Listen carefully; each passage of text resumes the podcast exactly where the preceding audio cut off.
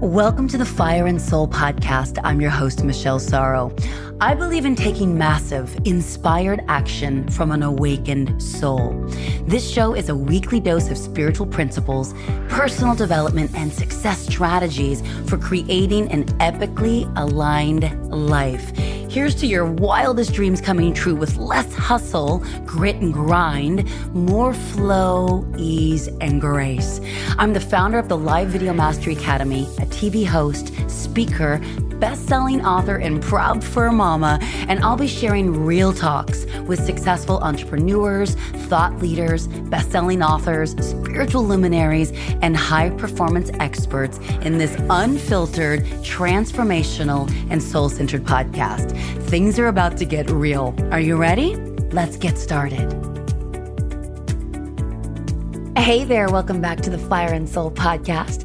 Before we dive into my epic and hot, sweet, smart, and super genuine guest, Nicholas Ferroni, I want to talk to you about permission granted. I've been talking about it the last few weeks because it's that important.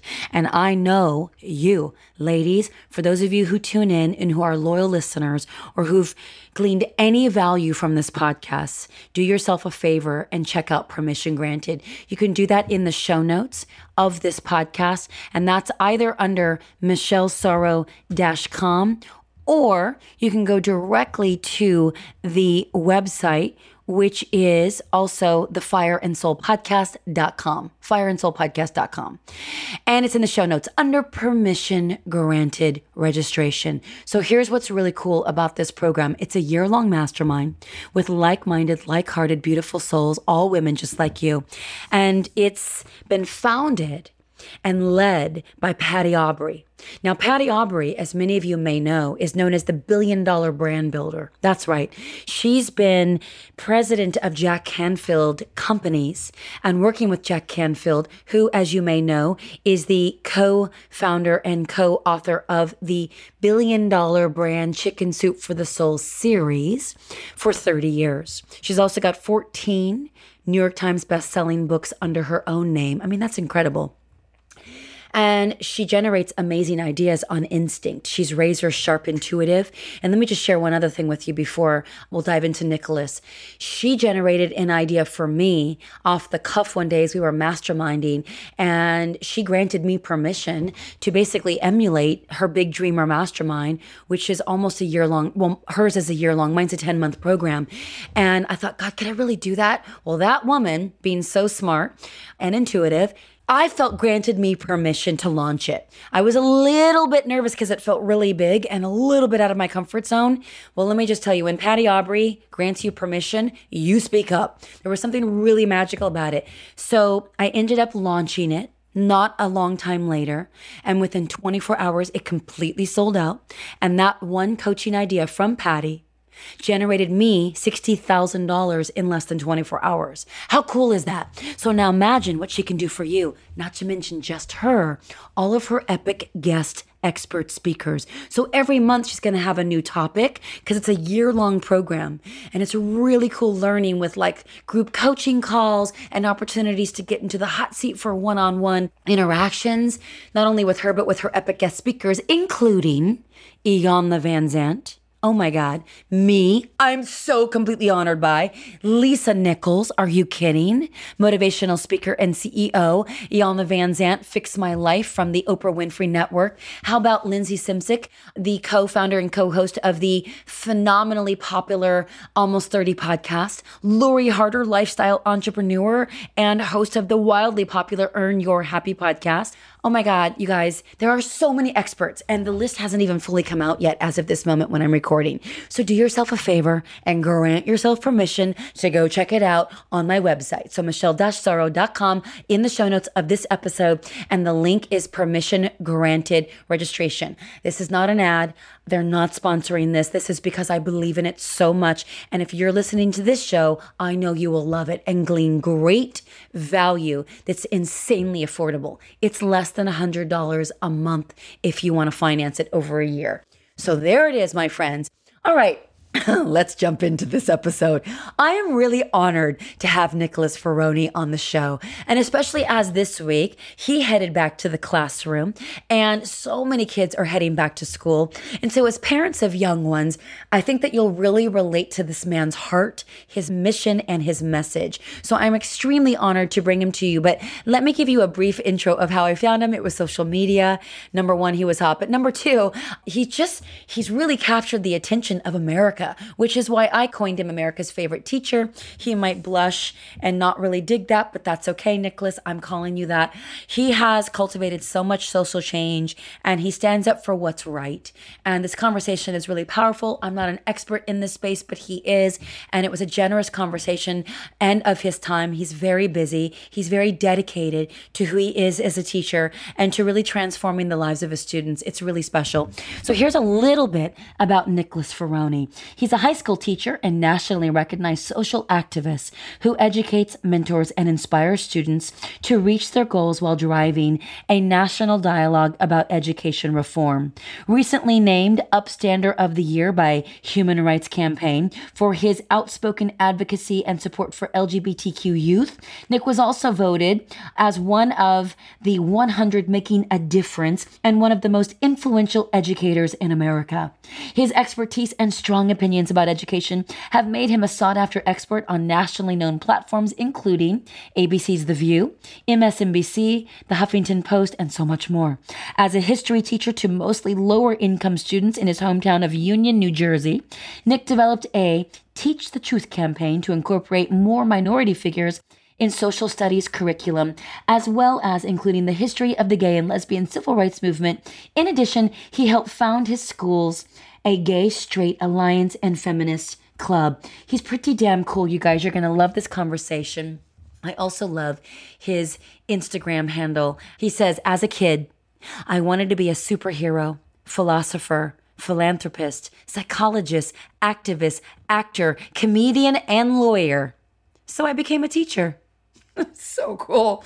Oh my God, you guys, you're going to enjoy this conversation, especially for my listeners. And I love you so much who are parents of children heading back to school. And God bless y'all if you've got kids who are in high school. You're going to love this conversation. Please share it with anyone that you think could glean value. And please do yourself a favor and follow Nicholas Ferroni in social. All the links will be up in my show notes on michelle-sorro.com. Love you. Enjoy.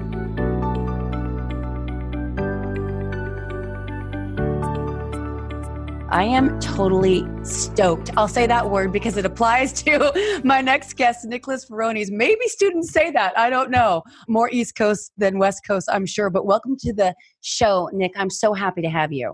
God, thank you so much for having me, Michelle. So, do your East Coast kids, do they say stoked still? Or is that like an 80s thing from like California? I think they the only reason they know stoked is in cultural studies. We cover Western, especially like California type slang stoked as one of those slang words. That's so awesome. It's totally a slang word. So it was awesome. You know, obviously, I chatted about who you are and why you're on the show and what my guests are going to take away by listening. But I am really honored to have your time. You're a busy man, you're in demand, you're so highly decorated at this point with many awards that are so well deserved. In the last few years, as your platform has continued to rise and the awareness that you're hoping to bring, how has your life been impacted and how is it different? It's definitely different for the sheer fact that I've always had amazing teachers and mm-hmm. they ever had the platform I've had. And there are so many more amazing teachers than myself. I'm not the best teacher in my school, but because of obviously the accolades and the platform I have, it, it kind of seems like I get all the attention. At the same time, it's very flattering, but I also feel like it gives me unique responsibility to kind of celebrate all the other amazing educators who don't nearly have the platform. It mm-hmm. also my eyes to objectification because totally again, I was named like HRC recognized me as one of the teachers of the year, but once People Magazine named me the sexiest teacher alive, then that seemed to be the major focus. So I noticed right. to be a woman for a few years, and honestly, it's it's it's not nice. It's not a positive experience to where people solely objectify you, which I'm sure you guys deal with your entire lives. True, and not all women, let's be clear, but definitely some and and then it changes like welcome to your 40s, hi that's me and it's like, "Oh, you know, all the things that used to make me roll my eyes are like, "Oh my god, it was so it felt so aggressive." That starts to wane and then you're like, "Huh." So it's a beautiful reconciling of where do you derive your self-worth, right? And your self-identity. And I love that we were never taught by my parents and even amazing teachers in my life to lead by the external. And that's what you teach your students. And I love that you just open with that because you're right. You know, I, I saw a lot of videos where you were being interviewed on all kinds of different national platforms and TV shows and news outlets, etc. And everyone wanted to start with 2014's mm. People issue, you know, calling you the sexiest teacher alive. And and I saw you go to battle on that. It's like, hey, don't objectify me. Well, it's it's an interesting joke. I say it's very tough to have a conversation about education policy when my my banner underneath my name may read "sexiest teacher alive" because I think that instantly kind of contradicts that whole concept. At right. the same time, it shouldn't, but it definitely it, it, definitely enlightened me to a lot of different situations. I'm also well aware that if they named a woman the sexiest teacher alive, she probably would have lost her job. Yes, good point and so it definitely gave me some interesting conversations for not only for my cultural studies class but i'm one of the advisors for the feminist club. So we we handle these topics all the time. And so let's talk about the feminist club and let's talk about where you teach and what grade you're teaching and what you're teaching just to give everyone perspective as we open up. Well i teach in central new jersey at my alma mater union high school. Mm-hmm. and there's 16 years. I teach us history 1 which is basically everything from colonization up until World War One. And I teach cultural studies, which goes a little deeper into obviously how different cultures have shaped American culture. Mm-hmm. I mean, I absolutely love teaching those courses just because they're so imperative and they're so relative. I mean, we are we are now because of what happened back then, culturally, historically. So they all kind of wrap into, I mean, something I'm very passionate about, and I think is probably the most fascinating course. It so is. And you've become renowned for employing innovative and unique approaches to teaching your students. And I want to talk about your social experiments on gender equality in politics. And of course, a video with Soul Pancake went viral. But what led you to really want to highlight that via video with your students and getting everyone involved? Well, it's one of those things where even as an educator, I do my best to teach empathy and, and just social responsibility. And the one thing I realized, I mean, there's great quote by Anais Nin where she basically states we don't see the world as it is, we see the world as we are. Yes. Interesting for me to be like looking African American. I tell my students all the time, it's it's easier for me to say as a white man, I don't see what the problem the cops are. They're always nice to me. Yeah, from a selfish perspective. And it's easy for me to say as a man, you know, I don't see the problem is like it's I don't think society is sexist because I haven't lived it or had to walk through it through a woman's shoes. And I do think it is possible to teach empathy. And I always think experience is the best way to learn. We rarely care about things until they affect us personally. So as a so true.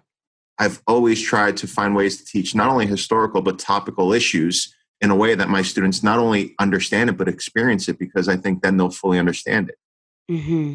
And that fully immersive experiential learning is, I believe, where I've gleaned the most insight, where I was able to implement and then even integrate into my daily life, which is one of the things that I was so excited to talk to you about because, you know, I have a lot of listeners all around the world and many are teachers.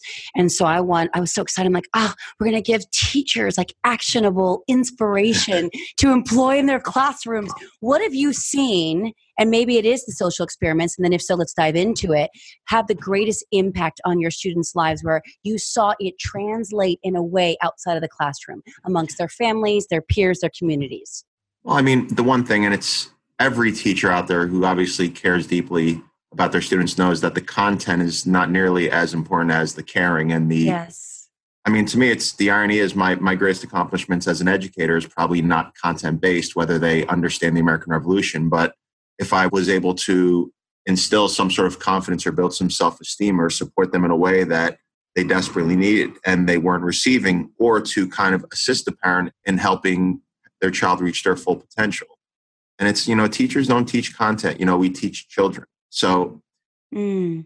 argue that most so people, good. their successes are, I mean, again, like one of my greatest moments last year was nothing about education based. It was one of my students was evicted and his mother was evicted. And we, we created when I found out, you know, which obviously I saw was affecting him at school. We created a GoFundMe and we were able to get people to donate a, a five bucks to him and his brother and his mother with with a home for a few months to get them back on their feet. And again, that's nothing in the curriculum, but teachers do this all the time. You know, there's a reason why most teachers refer to their students as my kids and not my students. Mm-hmm. Totally. So and I heard you say that somewhere where you talked about how teachers can't replace parents, but they can offer the void when there's a vacancy. I just love that. It's true. It's like we're in this together with parents, and I have so many parents. And again, the irony being talk about learning from experience. You know, most sometimes teachers will complain that a parent is absent. And the one thing I've learned in my lifetime is that there's absentee parents and there's negligent parents. The absentee parents maybe want to be there, can't because they're single, working two jobs and taking night classes and trying to support three kids. So it's one of those things where it's like we're in this together. The parents of one of my students, like I'm here to support them and and vice versa. And we're in this together. We both want what's best for their child. Yes. So, for someone who, let's say, is a teacher out there and they're experiencing the same concerns, same issues, whether or not they're teaching low income students or more minority based students, but they also just want to have a voice and they don't know where to start, what do you suggest? Because you started everything on social media, is that correct? Well, I mean, I've I had a unique platform going into even People Magazine because um, Men's Fitness named me one of the fittest men in the world or one of the fittest celebrities, which again was an interesting standpoint because someone noticed me from one of my advocacy speeches about LGBTQ youth, and and again, it's sometimes it's not the message, it's the messenger, and I just have a platform that tends to be a little bigger, so I think people hear my message more than other people. It doesn't mean my message is any better but for teachers just starting out, I mean, Twitter, Instagram, like I've connected and interacted with teachers and made relationships and learned so much from teachers on all forms of social media. And you see it nationwide where we're supporting teachers nationwide now who are going on strikes. I mean, 10 years ago, I mean, teachers in New Jersey would have not known or probably even worried about what's happening in Oklahoma or even California or Phoenix. But now we all know we're in this we're in this battle together and we're all going through the same struggles and you know power lies in numbers. So it's to me, social media, as much as I criticize it in certain cases, it's given me hmm. a platform to connect with so many people. I mean, even you, just to kind of support that message and provide kind of a safe place and a support unit where we could all share ideas and kind of support each other. Yeah, I was actually thinking about that as I was prepping for this interview, which I've done twice now because we wanted to have this conversation a couple months ago, and uh, work got in the way for both of us. But I was, I was like trying to remember how I came across you, and I don't, I don't know. I just know that I started following you, and I was so inspired by what you were doing, and you just seemed like this normal guy, just completely passionate and committed to caring about your students and making a difference in their lives. And all of a sudden, you just you had a spotlight on you, it seemed, or at least you were always in my feed. And I was just like, God, this guy's the real deal. And then you reminded me, as I'm sure you do so many of your followers who are my age or older or younger, whatever, but out of high school, of some of the teachers that helped to shape me. And then you just put gratitude into my heart that was like at the 10th level, you know, of just, wow, if it weren't for that teacher, I don't know if I would have learned that particular distinction about self esteem or empathy or courage or discipline or whatever it might have been.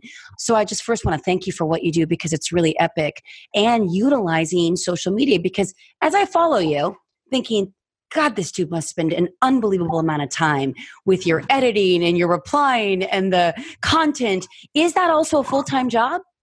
I mean, it, it is, and it, I try to be better at balancing now, but teaching is always a 24 hour day job anyway. My world, I think, is so intertwined. And I think, unlike most jobs where people get to go home and kind of shut off, it's like, you know, I can't, I'm a teacher. Most teachers are teachers 24 hours a day. Like, we don't have that luxury. We take our work home, we take our emotions home. You know, our students, we still worry about them. I would say teachers are one of the few professions who lose sleep over other people's children. Mm-hmm. We kind of we do take it with us, and I've just become better at kind of navigating and kind of multitasking and trying to make everything work and just trying to obviously stay on top of education practices, but always engage and always interact and always support people who kind of support me as well. It is a full time job. It is a full time job. Well, for anyone who's as deeply committed as you are. I mean, what does keep you up at night? What is like the main concern right now that you are, you know, maybe an anxiety about or that you stress about? I mean, honestly, I, I would say I do worry about my students. And I, lecture them every day about different life issues and, you know, try to remind them that I care and that especially seniors. Seniors are an interesting breed because they're kind of already done with school to a certain extent. And I can't blame them because I'm sure I was when I was a senior. My thing is when I always tell parents too, it's not the kids who dream big that I worry about, it's the kids who don't have dreams at all. Yes. Don't dream big enough. So it's like my concern is that a lot of these kids either they dream small or they don't kind of have the aspirations or the ambition that they should. And my thing is when it comes to students, there's never a lost because. You know, mm-hmm. I don't want these kids to kind of hit rock bottom. And I've never had a bad kid. I've had kids who I've worried about on a regular basis. I have kids who battled me on a regular basis. But when it comes to teenagers or even youth, you know, if they have issues, if they have grudges, they have a reason why. So I think for most people, it's kind of like we do lose sleep over other people's kids. And that's why I'm always impressed by teachers who have children. So I'm like, I almost feel like it's unfair because you have your real kids and your school kids. Totally. So you're, what are you, mid 30s at this point? God, I turned 40 in July. You did? Oh, I must have been watching. No, no, I, no, I turned 40 in July. This July, I turned 40. Okay, great. Well, happy early birthday. Thank you. Um, and no kids? No kids, not yet. Single? Really want to. Relationship? Uh, I'm in a relationship. I'm dating an amazing girl, and that's going well, which is always also tough too. Relationships are tough when you're in this position because I always joke around that the same reason girls fall in love with me is the same reason we end up breaking up is because I'm very committed to my job. Well, it's more than your job. It's a purpose. It's a legacy. It's a mission. Define that. Let's unpack that a little bit. What do you want to see happen in your lifetime that will exceed your life? First of all, I want to see teachers elevated and celebrated to a level that they deserve. And that's yes. Second, I want to see obviously my students grow up to be obviously great mentors to the next generation. So I just, I mean, I take more enjoyment in seeing my students succeed in life or at least be happy and seeing teachers obviously elevate their platforms and kind of just change the whole conversation and narrative about about how we treat, how we pay, how we value teachers. And how do you remain hopeful? How do you remain steady and clear on that vision? I'm a teacher. I have to be optimistic. I always have to see the good in everybody, which mm-hmm. again, I can't shut that quality off. So sometimes it causes me problems in my personal life. But you always you you find that good, you hold on to it. I can't imagine. I mean, if there's a teacher who's not optimistic, I mean, I would encourage them to leave teaching because you have to be that with your students. The kid who gives you the biggest problem in the world, you can't see that. You have to see their potential and you have to kind of constantly remind them of that. So to me, it's optimism is the only way to live. Oh, beautiful. And what have been some of the biggest transformations that you've seen? Not to single out, but maybe you'll give a name or not, where maybe they seemed the most incorrigible, the most impossible, the most left in the dust, but you came along and with a few core, you know, principles that you lead by, they're now XYZ. Again, one of my first students say his name, Cannon Burton, because I know he will not be embarrassed. Uh, he's a captain in the Coast Guard now. I mean, he was he was wow. a, he was a sophomore as a football player. He was dealing with a lot of personal issues, but he was just such a great kid and such a big heart and just I mean, just was dealing with aggression and issues that I grew up in a great household. I had two parents who supported me, and then I had teachers who supported me. So I know the value of having that in your corner. And so he was just a kid. We I developed a relationship with, started coaching him in football, then started mentoring him, taking him to the gym with me, training together, helped him with his applications. He got into Rutgers, which was a dream school. Wow. I mean, just seeing his whole progression. I'm like, he, I call him my brother, my little brother, even though he's probably 6'4", 240. Just, I mean, but again, he's like such, and he'll thank me over and over again. But I mean, a kid like him, he's he's a survivor and he's a fighter. Mm. What was it about him over, let's say, another student that you're like, listen, you're coming with me. I'm mentoring you. You're going to do this, this, and that, or I want to inspire you to do this, this, and that. Good question. I don't know why. I just felt like he needed somebody in his corner. There's mm. students that go through rough patches. I thought he was going through a rough road, and I felt Ooh. kind of. It's like anything else. There are certain people who you know need you. Not that he needed me. He just needed someone in his corner consistently. Yeah. Well, don't we all, right? yeah. And I mean, it's and it's like I'll tell him today. It's like he helped me more than I helped him. You know, and that's the thing about teachers. We could have every good teacher questions quitting teaching at least once a week. Yeah because when you put your emotion and your heart and everything, it's something that physically and emotionally drains you. But it's like those moments And again, like I give always give this lecture, like I'll be speaking to teachers over the summer, and it's basically how a post-it note saved basically saved my teaching career because of this one student, a female student who I had ninth period, which is the last period of day. And I knew every day she was going to come late, and I knew every day she was going to argue with me every single day. I had to break up fights with her in my classroom with boys. It just, she just had a chip on her shoulder. And every day it's just, I kept after class and I'd sit her down. It's like, what's the problem? What can I do? Like, why do you do this? Why are you hurting yourself? Like, why can't let me help you? And she would always say, nobody cares. You don't care. Just get out of my face, this, that. And like every single day it was kind of a repetitive routine. And every day I'd keep her after class and just sit down and talk, not yell at her, just talk to her, like, what's going on? Like, what's happening in your life? What can we do? And then over the year, I would say her, she got more open and kind of obviously receptive and just more kind and compassionate, only to find out at the end of the year that she was dealing with serious issues of abuse at home. And again, probably felt that nobody wanted her. So every single day we'd fight, she'd always tell me, she'd always say, Why do you keep talking to me? Why do you care? She's like, Why are you going to care? I don't care. Why do you care? And I said, You know what? I said, Just know that the one day I stop talking to you, that's when you know I don't care. But until then, we'll keep talking every day after class. Hmm. Put it this way there were days where she wasn't there, where my whole class was completely, I would say the whole environment was completely different. And the irony is that teachers, you know, the same kids who give us the problems that we don't mind if they're absent. When they're absent, we worry about them because they're absent. We don't know where they are. Right. The last day of school, none of my students were there on the last day, except I'd come to class, I see her sitting there smiling. And I just, you know, we start talking and she asks what I'm gonna do over the summer. And she tells me, you know, she's getting these programs. And we kind of just had a very nice personal conversation. Before she left class, she was like, I left something in your desk. And I'm like, what do you mean you left something in my desk? Like, I left something in your desk. I'll see you in September. So she leaves class. I'm obviously choking up a little bit talking about it. Me too, listening. So I sit down my desk, open up, and there was a post it, which I have framed right here. says, Mr. Ferroni, you're the best. Don't ever forget that. I'm so thankful for you. You're so loving and caring. I'm so happy you're in my life. Thank you so much for believing it. It's just like a simple little post it.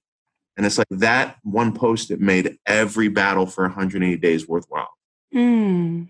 So it's like, but every teacher has those moments. And it's, you know, kids ask for love in very weird ways. I mean, I think educators and anybody appreciate this is, you know, I say kids come to school for two reasons. The kids who are loved at home come to school to learn, and the kids who aren't come to school to be loved. Yes. Wow. Yeah. That's a beautiful perspective. You know, and what I love about this conversation is, you know, while not everybody listening is a school teacher, all of us had a school teacher at some point, most likely.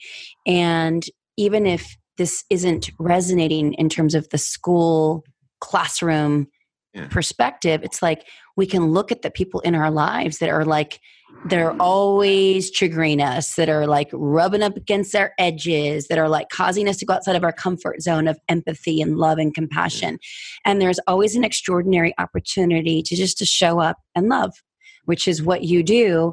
And what I loved about that story that you just shared about this girl who ultimately changed your life as you changed hers is that it was consistency. And that is so key because people just they want that quick fix. And what I heard you say is you just you kept caring, you kept asking, you kept showing up. And she was there on the last day. It was a beautiful story of a great example of what's possible in any relationship in and out of the classroom and it's true and it's like but at the same time it's even though i'm a teacher i mean it could apply to anyone I, I, always tell my students you know life is not an individual sport everyone who's successful can link it to someone supporting them or encouraging them i mean it breaks my heart when i hear somebody say that i never had a teacher who cared about me because it, i always think that most of us are lucky enough to have multiple teachers who kind of believe in us mm-hmm. my heart goes out to the people and it, it breaks my heart that some people went through school and were kind of just non-existent or just people didn't have the chance or the ability or take the time to kind of give them that support or encouragement or kind of open them up or just find out what they're good at and encouraging them to pursue it. It's like you'd be amazed what someone could accomplish when they know that somebody believes in them. Totally. Do you find though, I mean, anywhere, not only New Jersey, but anywhere in the country, that some teachers' mindset is more about like, listen, just and maybe this is not true because it is teachers, but I don't know your perspective. You're in this world where it's like, uh, you know, I'm just I'm going home at three and I've got a life to live outside of the classroom. I can't give everything. I can't give my soul to this. I mean, and honestly, I do think there are some people who are like that. Irony is teaching is the one profession where I would argue that 99.9% of people in it are in it for the right reasons. Good Lord, it's not about the pay. No, and it's like I've heard, and I've there are many people I've come across who I just feel like I'm like, you should not be in education. I would argue that there are more good teachers within a heartbeat, which is why, and again, which is why I have unique platform. Never, I mean, anytime you hear about a teacher on the news, it's always for something bad, which is not often. Very rare. So if you don't hear about teachers for a week, that means every teacher in America did an amazing job. Mm. That one story, the one story, which is so minuscule in the overall spectrum of things, people then use it to generalize and associate with everybody. So then every teacher is a bad teacher. When it's, you know, good news doesn't make the news. It's the bad news that does. It's so true. It gets sensationalized and what's news these days anyway. I love how you talk about a lot of inspiration over information and the way that I watch you do that through social media. And I love following you on Insta. I'm just not a Twitter girl, but I know you have a no. much bigger following over there. And we'll make sure all of your links are activated in the show notes on this episode.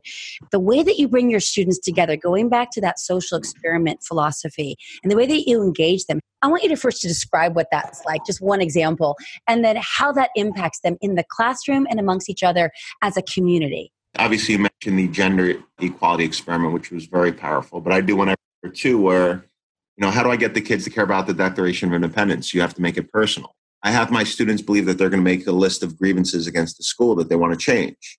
So we make a list of things they want to change about the school. I then tell them to bring the list to our principal.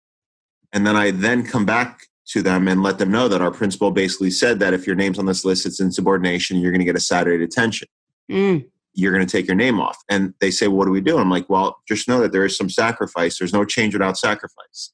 Then I also put my name on the list and let them know that, you know, the principal threatened to send me to another school. So let's keep going through and see what happens. So Whoa. I, I then bring back the list again saying, you know, the principal, obviously the principal's in on the experiment. Right, right that you know the principal said if your name's on this list you're not going to be walking at graduation or you're not going to be going to prom. I said he also told me that i'm going to lose my tenure. I give them an opportunity to take their name off the list or to leave it on. And the whole premise of this is i want to see what kids are willing to sacrifice for the greater good for something they believe in. Mm. so i have my principal actually come in the classroom and kind of rip into them a little bit playing a little king george and basically threatening them to see. And I, I, I watch them push back and, and say that these are great ideas. Like, we're going to fight for this. And then some kids, which you can't blame them because they're concerned about their parents saying, you know, Ms. Ferroni, I've never been in trouble before. I don't know if I could do this. But in the end, it kind of reveals on how by signing the Declaration of Independence, you know, they were committing treason, they were giving their lives. Mm. And to make a little sacrifice. And, you know, we can't criticize society and not be willing to sacrifice for change. So that's a lesson that kind of sticks with them because I could see their demeanor change throughout the entire year because now they're so much more passionate and active when it comes to things they believe in. Yes, and you make them think and feel, right? And get outside of their own little microscopic mindset, right? And they think about the greater good and how would this impact so many more than just themselves. We reap the benefits of previous generations. Every generation is entitled in some way. Mm. You know, don't continue to push things forward and progress, then it's we didn't really earn it. Totally. Now, what are you the most lit up about right now in terms of things you're working on and that you're excited to share with your platforms, your students, the world? Outside of of obviously a few more social experiments I'm working with SoulPancake on to teach about obviously education practices and gender inequality in general. But I would say a teacher appreciation 365 campaign. Mm. Whole premise is Teacher Appreciation is the first week in May, which this year is May 6th through 10th, which will already pass uh, when this airs. But the whole campaign is, I mean, again, this should apply to Veterans Day, Memorial Day. It should apply to Mother's Day, Father's Day, every day. People who matter all year round. I'm focusing on teachers, obviously, in general. The, the whole premise of the campaign is to kind of celebrate, promote, and advocate for teachers all year round through different avenues to kind of continue the conversation about increasing teacher pay, to increase how much teachers can write off on their taxes. The average teacher spends close to $1,000 a year, yet we can only write off $250 on our taxes. I saw that you posted that yesterday on Twitter, yeah. and I was so blown away. And it's just something very simple. You're telling me Congress or any business owner would do work if they had to buy their own supplies, but teachers are expected to. Mm. And it's like little things like that. And obviously, teacher pay is so is so varied from state to state. Mm-hmm Arizona, they're going to be protesting tomorrow because their average, their starting teacher salary is thirty-seven thousand dollars or thirty-eight thousand dollars. Wow, borderline poverty. And it's just one of those things. Class size was something that is obviously a big topic too, where Betsy DeVos, our Secretary of Education, who never taught a day in her life and actually spent her life undermining public education, is saying that class size doesn't matter. We need to increase class size. When in fact, every study shows that class size, the smaller class size, the more effective the education, the better relationships, the better academics. You know, right say if you don't think class size matter, then you must not think number of children matters. You're telling me you could give the same parenting to three children that you can to 13? Right. A one a one teacher to, you know, I saw your video. You showed the difference of okay, here's 15 kids, here's 20 kids. And then the video would cut to 25 kids in the room and then 30 kids, up to 45 kids. It was standing room only. Children didn't have a yeah. desk, they didn't have a seat. And it was like that is not manageable. No, and I wasn't even teaching, and they were high school kids. I'm, I mean, I've met kindergarten teachers who have 30 kids in their classroom with no help. Right. 30 kindergartners in a classroom. I mean, that's that's impossible, and it's more. It's definitely more crowd control in his education because you can't you can't provide that one-on-one attention. You know, you can't see a kid who's struggling or a kid who's depressed and then worry about them. You know, it's just it's the simplest solution is keep class size management where teachers could develop those personal relationships and help those mindsets and and notice. I mean, I consciously make an effort to say hello to every one of my students every day, and there are some days I don't. And I'm thinking there's a student who goes an entire day without anybody even acknowledging them because their teacher can't. Because their teacher's so busy or so inundated with all the bodies, all the work, all yeah. of it. Yeah. That's really tough. Now, for my listeners, how could they contribute in your support in reducing class size or minimizing class size? I mean, the first thing they could do is support teachers when they go on strike in their areas. At Red for Ed, Ed is the hashtag. Vote for people who obviously are supportive of public education and who are not trying to undermine public education with something called freedom to choose. I mean, to me, it's probably the most impractical ways where they're creating these private, they're trying to privatize education the same way they did prisons to siphon money from public schools. And it's, they're giving the impression that parents have a choice when it comes to education at the same time, what they're not telling you is they're they're not giving them a fair choice. The privatization of public education to me is just another way to segregate schools, another way to undermine public education. And the other thing would be to just, I mean, constantly be aware of who they elect locally. You know, we always think, you know, this Betsy DeVos is she's a problem, but you know, the local board of ed is equally as, is more powerful to that school district, especially if if your listeners have children growing up in a school district get involved, be aware, know who, know what your elected officials believe. On a larger scale, I mean, I would say something simple like thanking a former teacher. Your listeners would have no idea how much that would mean to a teacher who they probably should have thanked, who went above and beyond, but 10 years, 20 years, 30 years later, I mean, that would kind of make their whole teaching career worthwhile. Oh, what a beautiful thing. I love that. I'll definitely highlight that. Who's some of the teachers that you go back and think or that you're constantly reminded of if it weren't for that teacher in that moment i don't know if i would be here. And i know your mom is one of them but outside of your mom. Yeah. Well mrs martino my preschool teacher who i mean my mom your mom has to love you. Like i need affirmation from somebody else. You know if your mom doesn't love you then we have issues. But mrs martino is my preschool teacher who you know my italian grandmother used to hit me for being left-handed would read me books about all the amazing left-handed people in the world and mm. honestly supported everything she convinced everybody in her class that we were going to be president one day. And she she would always tell me, you know, overestimate your students' potential. Mm. You, know, mm. they don't live up to it. Best case, they do. She was my second mother figure. My history teachers growing up, uh, Mr. Caliguire and Mr. Wazizak, who were two old Vietnam veterans who were just, you know, taught me about life and taught me about perspective and basically taught me to think for myself, to criticize everything, to challenge authority, to to kind of be active and be a protester in society and fight for what you believe in. You know, Mr. Monaco is one of my favorite coaches who just kind of always supported and believed in me. You know, I, I was very lucky to have people at every level who kind of provided some emotional uh, aspect to my life, to my self esteem, and to my image. Yeah, beautiful. What would you say is at the core foundation of what you really teach? I could guess, but I want you to say it. Like, what are you really teaching all of your students year after year, 16 years later? As far as subject, I mean, I teach history, culture studies. I right. Mean, That's what it looks like yeah, on the roster. I mean, on the roster, I mean, like most teachers, we would say we teach them compassion, empathy. Uh, we teach them to, to, to obviously dream big. We teach them to have aspirations. Hmm. You know, most teachers, we, we teach them to, to care about things other than themselves. Yes. We teach them to, I mean, self worth, self esteem, image, encouragement. You know, it's just, I love history, but at the end of the day, some kids, I could care less if they learn history if they don't love themselves or believe in themselves. It's kind of it's all moot point at that at that case. And that's why you're on because that mindset right there makes you a true champion in the eyes of so many. Obviously, that follow you, that have been in your classroom, that know you personally, but also people like me who just get to watch from afar. That mindset is everything because it's so true. We can learn all the curriculum, but at the end of the day, if we're not loving ourselves, how can we ever love one another and therefore really lift humanity? And that's but what you're doing. Well, it's like Mrs. Martino would always tell me when I started teaching. She'd always say, you know, they're going to forget what you teach them, but they'll never forget how you made them feel. Yes. Well, that's Maya Angelou as well. I mean, it's just yeah. beautifully said, right? Yeah. Another quote that I had heard, and I don't remember who said it, maybe you do. It's like, no one cares how much you know, but they always know how much you care. I know how much you carry. I'm sure as an educator at some point. uh, no doubt about it, or inspired by one. Yeah. One of my favorite teachers was sixth grade Mr. Usselton, and it was around social pressure.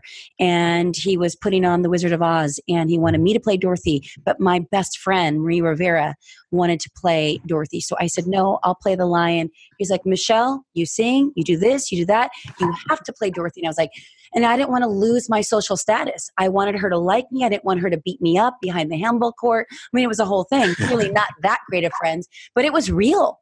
And he came to our home. He had conversations, and it was all around me understanding who I was beyond this play. And ultimately, I did play Dorothy. and then my friend played the lion. And our friendship prevailed. And it was such a great experiment on loving yourself and knowing that you're worthy of what is being asked of you or that you would desire and that you can step up into that role and you're not going to lose friends if it's right and if it's in alignment with your highest and best good. Absolutely. And it's you brought up another great point. Behind every celebrity stands a teacher who believed in them. And it's oh, like I love that. Seth MacFarlane, who's our teacher, taught him how to do paneling for cartooning. To who's elementary school teacher, you know, encouraged her to get into plays. To I mean, Jay Z was on recently talking about how his, his, English teacher taught him, gave him a passion for words and made him write words and read the dictionary. And it's like I always I've yet to meet somebody who once they find out I'm a teacher, they're like, oh my god, I had this teacher and so and mm. so to me or, or direct me down this road. And it's just it's really amazing to hear those stories. I'm trying to share those stories more now. So glad you are. You know, I love one of the things that I heard you say in one of your videos, or maybe I read it somewhere, and you said that the way that you start each year is by showing really awkward photos of yourself, like gluing your ears to your head, or you talk about every girl that rejected you. And I love that story because nowadays, I mean, you've become so elevated, right? You're like the hunkiest man, the sexiest man, you know, all of these accolades. And obviously, I mean, if students are googling their teachers before class, which I would assume it's what yeah. it's what girls do before they have. Nothing's more uncomfortable, Michelle, when a student comes in and says, "I googled you." I'm like, and "You're the sexiest man alive." Great. but you disarm them, right? And you oh. create an equal playing ground. But like, listen, it may not have always looked like this. At one point, when I oh. was going through adolescence, I looked just like you, but way worse. Well, it's like every kid thinks they're the only one who's unsure, who's awkward, who doesn't feel like they fit in, who doesn't feel popular, feel like they matter. And it's like it's one of those interesting things that looking back, it's like we don't realize that everybody. I mean, I, I joke around like even Ryan Gosling felt awkward at certain points. You know, Barack Obama didn't date a lot in high school. You know, but if he did, he wouldn't be Barack Obama. You know, it's like you know the most successful people out there probably had very awkward, insecure teenage years probably still do at times. And yeah, absolutely. Right? That's my students like, Mr. Ferroni, what age you stop feeling awkward, and insecure? I'm like, I'll let you know. exactly. Uh, yeah but that's where our humanity really allows us to connect to one another is when we're vulnerable and when we share like that. So when I heard you say that, I was like, oh man, this dude really is the real deal. Okay, we're going to wrap up. I have a couple more questions for you. I love to know about my guests' rituals and routines. Obviously, you were voted sexiest man of alive on People magazine um, or sexiest teacher alive in the Sexiest Man Alive series. Um, but how do you keep not only your body, but just your mindset optimized so that you can get after your mission every day? Honestly, I meditate regularly. We do meditation Mondays in my classroom. I have my students meditating. Oh, Yeah, I mean, to me, awesome. meditation is such a key thing. I don't drink. Obviously, I don't do drugs. I train with students on a regular basis. So I would say hanging out with teenagers keeps me very young, keeps me up to date on all terminology. Honestly, it's like I live a full, happy life. Like I, I'm very passionate what I do. And I think that when you're happy and you kind of accept your life and you- accept your role and you're passionate about it, I think that adds so much mental health. Though obviously teaching is draining emotionally, mentally on occasion, it's I know I'm exactly where I'm supposed to be. So I feel you know, that that kind of mindset. I feel like a lot of people who are stressed or dealing with health issues or unhappy, it's because they're doing things that don't make them happy. Well, there it is. You just unpacked absolutely everything that we've talked about so many times on this show. And I too don't drink because it just makes me not happy. My light goes dim and, and little things like that. No drugs. And it's just, you know, meditation and exercise and hanging around people that lift you. You know, your tribe is everything. I'm sure you talk about that in the classrooms. So you represent, honestly, the very best of the best game changers who've been on this show. Thank you for that. Oh God, thank you so much. so I, I mentioned before we hit record why I developed this this podcast, and it was really just to bring on epic mindsets like yourself, people who are really out there making a difference in the world. And I love to bring those conversations to this show so that people can get more of a sense of fulfillment to take back and to apply to their lives instantly. You've left us with so many nuggets that are actionable, and I appreciate that. But not everyone has the same definition of fulfillment. What's yours? I wish I could say it's it's finances and it's it's ironic because my mentality of fulfillment, which I believe is, I mean, is caring about others. It's like I take so much pride in helping others. Mm, And I always go back to Mark Twain's quote where he said, "The best way to cheer yourself up is to cheer someone else up." mm, beautiful. I feel so fulfilled. I could win a Nobel Prize and it wouldn't really matter. If I see a student win a Nobel Prize, like that would mean so much more to me. Oh, that's beautiful. Again, there's no greater success than seeing someone succeed and knowing you played a part in it.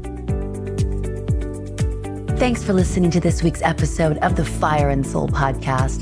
If you enjoyed what you heard today, please share it with a friend. And of course, if you haven't already, subscribe, rate, and review this show on your favorite podcast player. And if you have any questions, comments, or feedback for us, you can reach me directly at fireandsoulpodcast.com. Thanks for listening.